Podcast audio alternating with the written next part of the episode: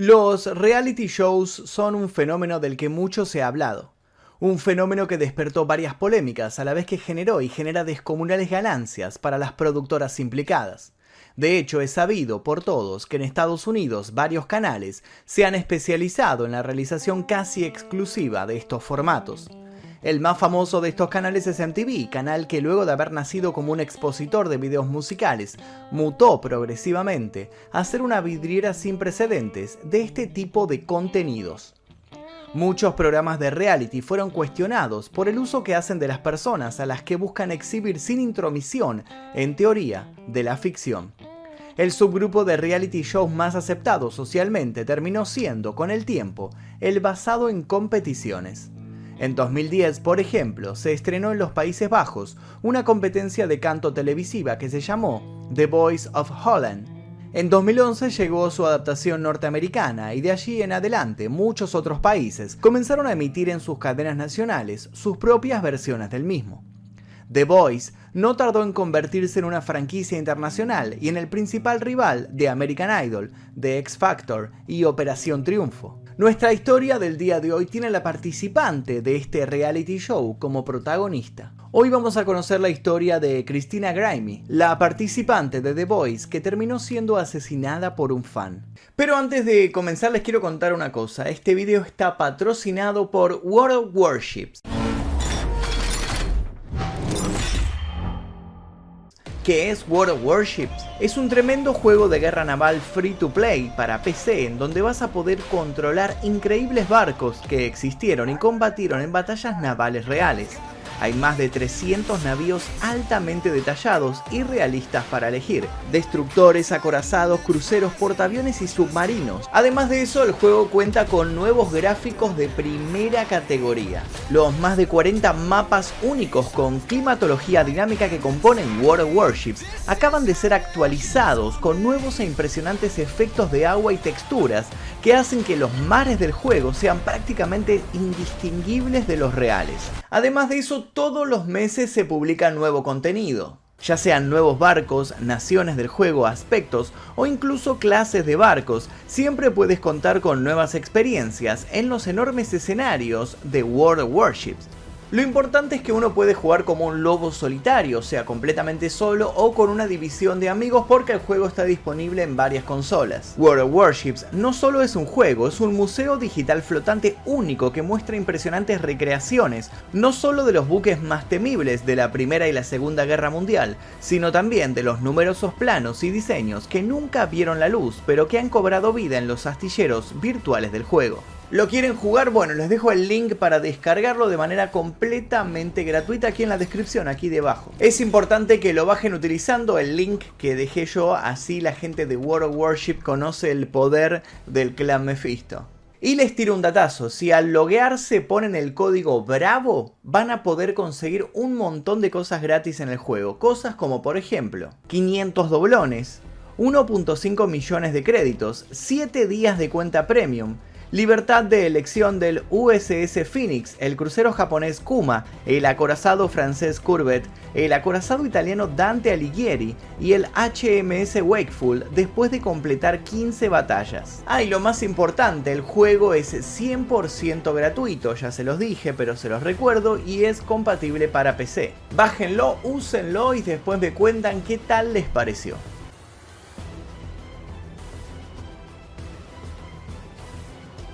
Ahora sí, comencemos. Cristina Victoria Grimey nació en la sección Marton del municipio de Ibshan, Nueva Jersey, el 12 de marzo de 1994. Grimey era de ascendencia italiana y rumana y asistió a la escuela cristiana Bethel Baptist, a la escuela Marton Middle y a la escuela Cherokee High School. Cuando apenas contaba con 6 años, su padre la escuchó cantar sus temas favoritos y quedó estupefacto. La pequeña tenía una capacidad innata para llegar a las notas indicadas, a la vez que demostraba tener una voz llena de inflexiones, lo que permitía construir melodías casi sin esforzarse. Sin perder un segundo, el hombre decidió alimentar la pasión de Cristina y la contactó con varios docentes artísticos. Cuando ella cumplió los 10 años, la anotó para que tomara clases de piano. Allí, nuevamente la sorpresa, y esta vez por parte de quienes fueron sus profesores. La chica tenía un oído primordial. Con apenas una guía práctica comenzó a pasear sus dedos por las teclas con naturalidad y fluidez, como si el instrumento hubiera sido siempre parte de ella. No cabía ninguna duda, el ritmo y la música estaban en su interior. El hermano mayor de Cristina, lejos de sentir celos, declaró que su hermana estaba destinada a la fama y decidió que él no tendría un rol pasivo en todo este asunto. Su hermana llegaría a la cima, sí, y él sería su manager en sus primeras presentaciones. Él la acompañaría durante el inicio de sus aventuras. Y efectivamente a corto plazo Cristina se convertiría en una estrella. Lamentablemente, este sería el ascenso que terminaría sellando su fatal destino. Pero no nos adelantemos. Veamos cómo fue el paso a paso que terminó condenando a la artista. A los 15 años, Cristina Grimey comenzó a publicar videos en su canal de YouTube. Corría el año 2009 y para ese entonces su apodo en línea era Zelda X Love 64. Día a día recibía halagos, abundaban los comentarios que hablaban de su innegable talento y de la dulzura y potencia de su voz. La mayoría de sus seguidores le auspiciaban un futuro brillante, y no se equivocaban. Ese esperado futuro lleno de gloria empezó a materializarse cuando el padrastro de Selena Gómez, Brian Tiffy, vio uno de sus videos en 2010. ¿Su reacción? Llamó a Cristina y le dio un mensaje claro. Ya podía decirle a su hermano que había hecho un buen trabajo, pero que era hora de dejarle el lugar a quien conocía las grandes ligas. A partir de ahora, él sería su representante. Cristina participó en la primera gira DigiTour 2011 de artistas de YouTube con una performance que emocionó a todos sus nacientes fans. El siguiente paso fue convocarla para que hiciera las segundas voces en los conciertos de Selena Gómez y de Sin durante el verano de ese año. Era de esperarse que la gente la aplaudiera cuando era presentada.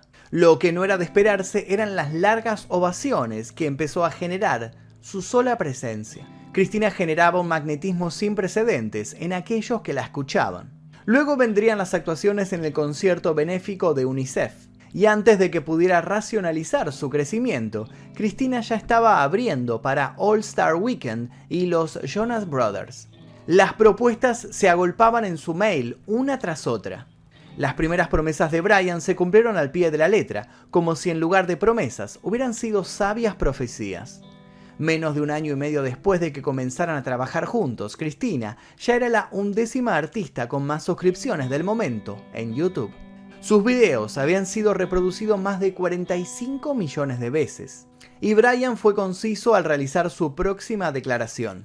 Aquello no era más que el principio, apenas el piso sobre el cual se construiría la pista de lanzamiento para su carrera. El 14 de junio de 2011 salió a la venta su álbum debut, Find Me, cuyo primer sencillo, Advice, se estrenó en Radio Disney el 11 de junio. El tema contó con un videoclip producido por Sean Babas que se estrenó el 19 de junio en YouTube. El álbum solo se podía conseguir en formato digital vía iTunes y en formato físico en los conciertos que haría junto a otras estrellas. Todo estaba fríamente pensado. Cristina empezaba a cumplir su sueño a la vez que fue consciente del negocio que podía significar trabajar su talento del modo adecuado junto con Tyler Ward, otro cantante de YouTube, interpretó un cover de How to Love de Lil Wayne en el programa The Ellen DeGeneres Show. De pronto pudieron verla cantar muchas personas que no eran asiduas consumidoras de Internet. ¿Y qué pasó con esas personas? Quisieron de inmediato conocer el nombre de esa chica. Ese mismo año Cristina Grimey ganó un concurso de Coca-Cola y el premio consistió en grabar una canción con Tayo Cruz. El tema tuvo una excelente repercusión y el 20 de noviembre de 2011 fue cantada por ambos en vivo en los premios American Music. Para que no quedaran dudas de que también podía dominar la pantalla a su gusto, Cristina se lució cuando fue la invitada especial en el programa de Disney Channel, So Random. A los 18 años ya tenía todos los terrenos conquistados. En enero de 2012 se mudó a Los Ángeles, California, para poder continuar con su carrera de cantante y comunicó vía Twitter y Facebook que había sido sellada por Creative Artist Agency. El 6 de agosto de 2013 lanzó su segundo álbum, With Love. Si bien luego participaría en un programa para la web de Disney.com llamado Power Up, sería su incursión en otro programa, la que terminaría de dar la estocada definitiva para que Christina Grimes se instalara como una de las más grandes revelaciones. Para hablar de esto debemos volver al tema de los reality shows. ¿Qué es un reality show propiamente dicho? ¿Cómo y dónde nació este género? El reality show es un género de televisión que se encarga de documentar situaciones que se suponen no guionadas, en las cuales interactúa un elenco que hasta entonces es desconocido. Este género usualmente resalta lo dramático y conflictivo de la vida de los personajes, demostrando a su modo que la realidad con toda su complejidad nada tiene que envidiarle a la ficción. Muchos estudiosos coinciden en que el primer tipo de reality show fue la cámara escondida, la cual debutó con el programa estadounidense Candid Camera del año 1948. Le siguieron los programas de concursos televisivos originados en los años 50, cuyo primer exponente exitoso fue Miss América, un concurso de belleza tradicional trasladado a la televisión. Estados Unidos vivió el primer boom del género gracias a An American Family, un programa en el cual la cámara seguía semanalmente la vida de una familia californiana cuyos integrantes se convertirían en estrellas de televisión. El segundo boom, que dura hasta hoy, se produjo a partir del año 1989, cuando salió al aire Cops, un programa que acompañaba a policías durante su trabajo.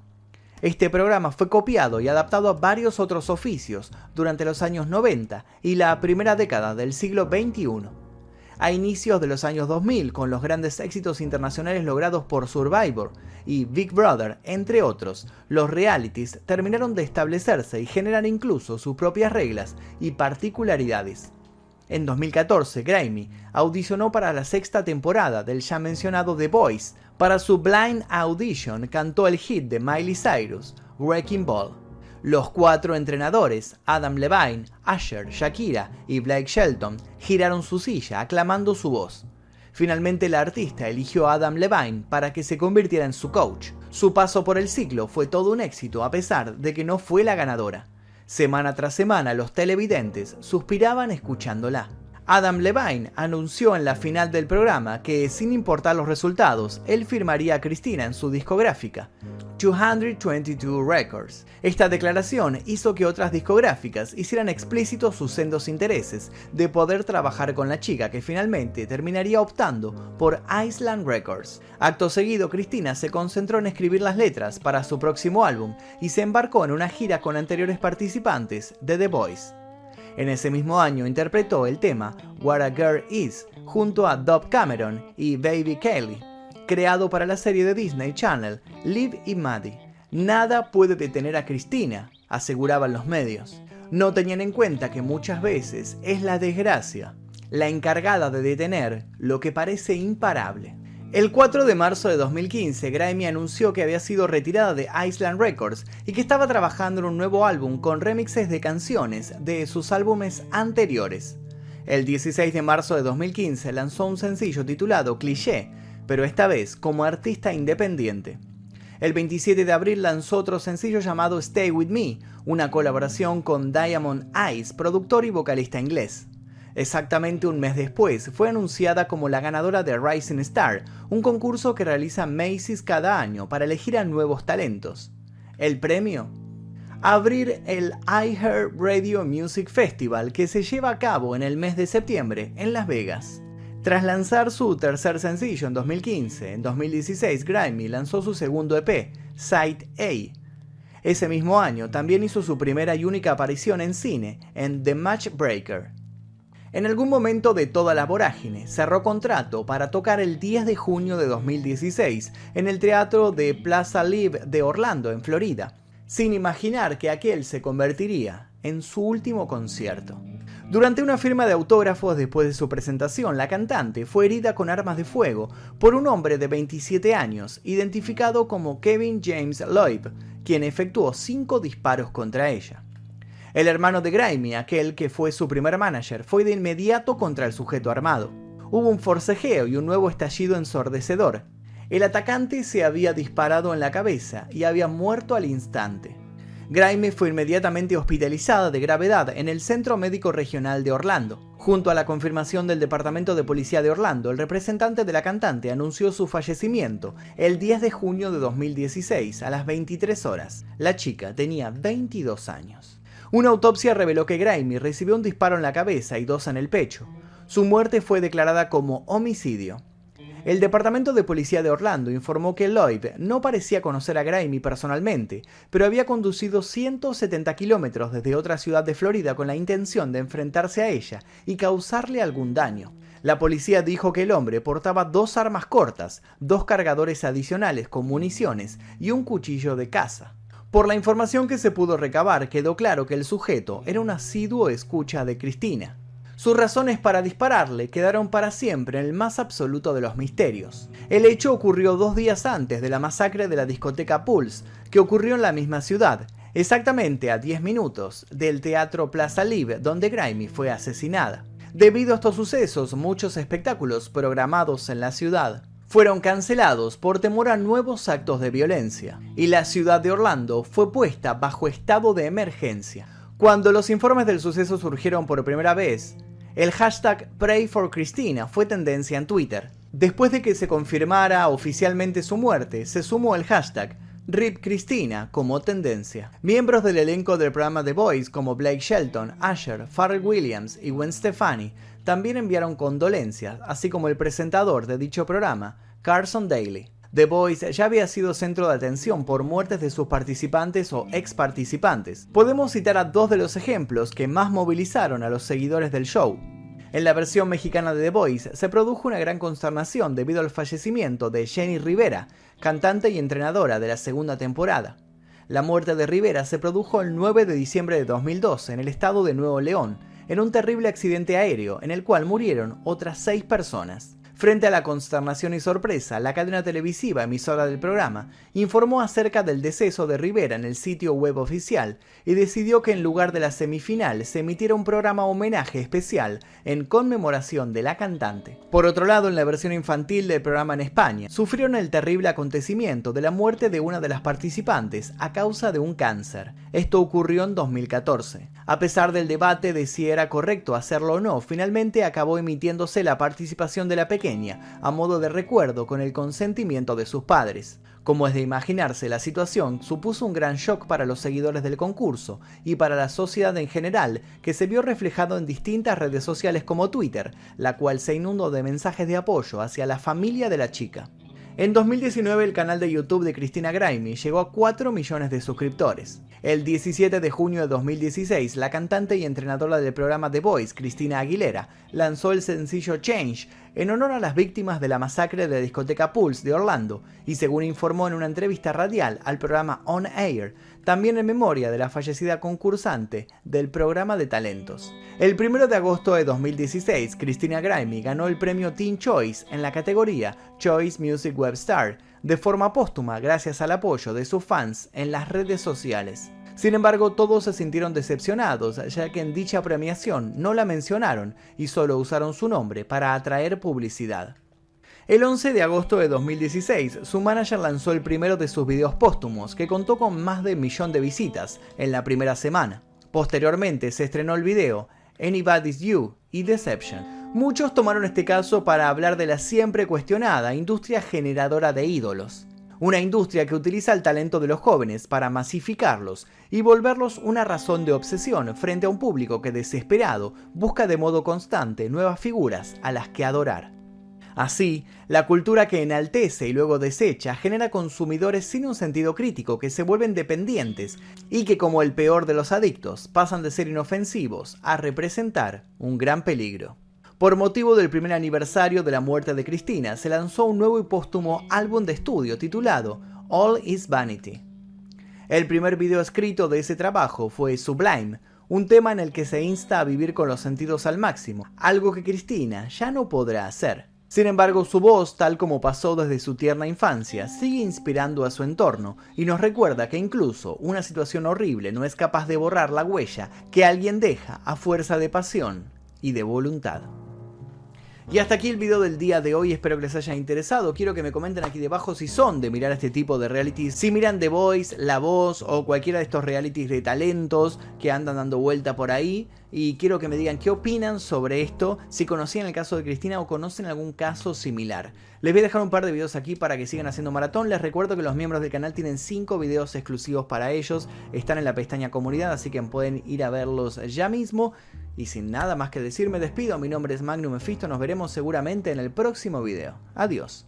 Exploración X, mi primer libro, ya se encuentra disponible en todas las librerías. Te dejo el link aquí debajo para que lo consigas en formato físico y en ebook.